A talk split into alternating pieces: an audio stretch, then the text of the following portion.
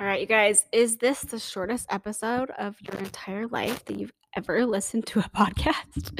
it's going to be so short, but the shorter the better because this is such a powerful tool, a tip that you can use with your kids every single day Number one, it increases confidence. Number two, it helps your kid's brain, trains your kid's brain to start looking for what's good. And number three, it helps you to start feeling like you're the bomb.com mom, right? Bomb.com. Okay. Such a sim- simple tool to use, you guys. The thing that I want you to do is ask your kid how they are winning that day. What are they winning at in life? Where are things going right for them? Where do they feel like they're succeeding? Where do they feel like things are going right for them? Right? Things are doing right, but also things that are going right for them. What can they celebrate about themselves?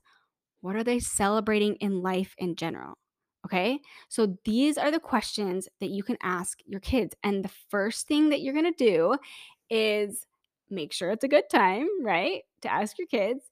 And the second thing you're going to do is be quiet. ask the question. You can ask it. I see how I asked a, a couple different ways, right?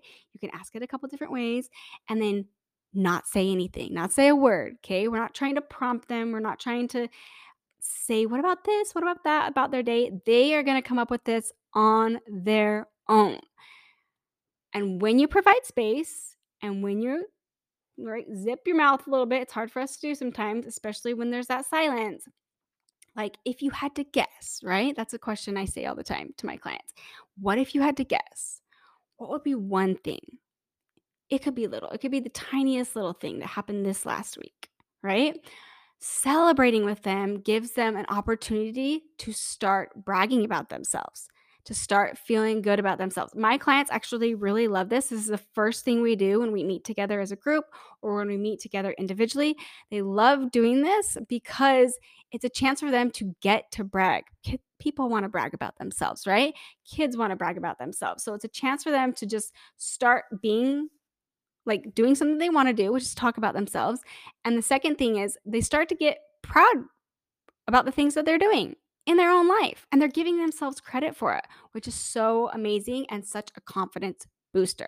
Their confidence is going to go straight up, you guys, okay?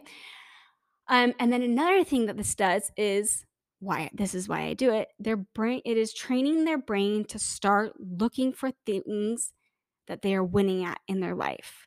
And when they can start to do that, right? They start to do that more. It's just like when you're buying a new car and you're looking for that suburban, and all of a sudden suburbans are everywhere. What you focus on, your brain wants to focus on. Your brain wants to see more of. And so when they are starting to um, focus on the good, f- focus on what what they're winning at, what my clients know is they know that I'm going to that's the first thing I'm going to ask them. So they kind of have to be prepared for that.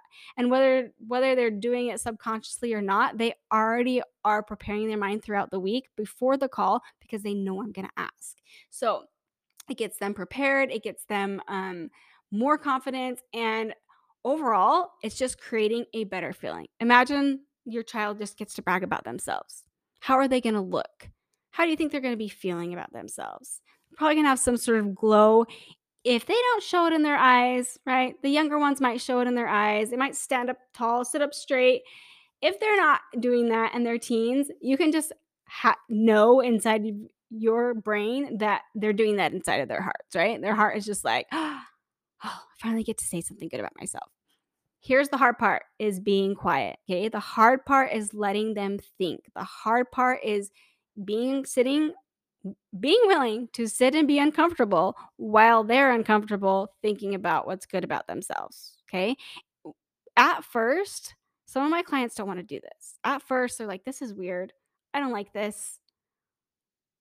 Right? I can't even think of anything. Oh, let's use the answer that everybody says. I don't know.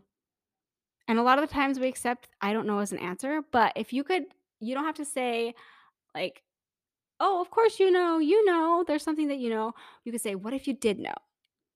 What if you had to guess? What would just be one thing, right? Um, and you're also providing a safe space for your kids to talk about themselves. You don't have to give any feedback. You don't have to agree with them. You just be like, that's awesome for you. I love that for you. You can celebrate with them, whatever you want. All right. This was going to be the shortest episode ever. I think I have one even shorter that's like five minutes, but this is just a simple tool, you guys, that you can use with your kids every day. You can do it once a week. You can do it around the dinner table. Um, some of you guys have family nights. You can do this at family night. We want to get our kids feeling better about themselves. Right? All right, you guys. Thanks for joining. See you next week.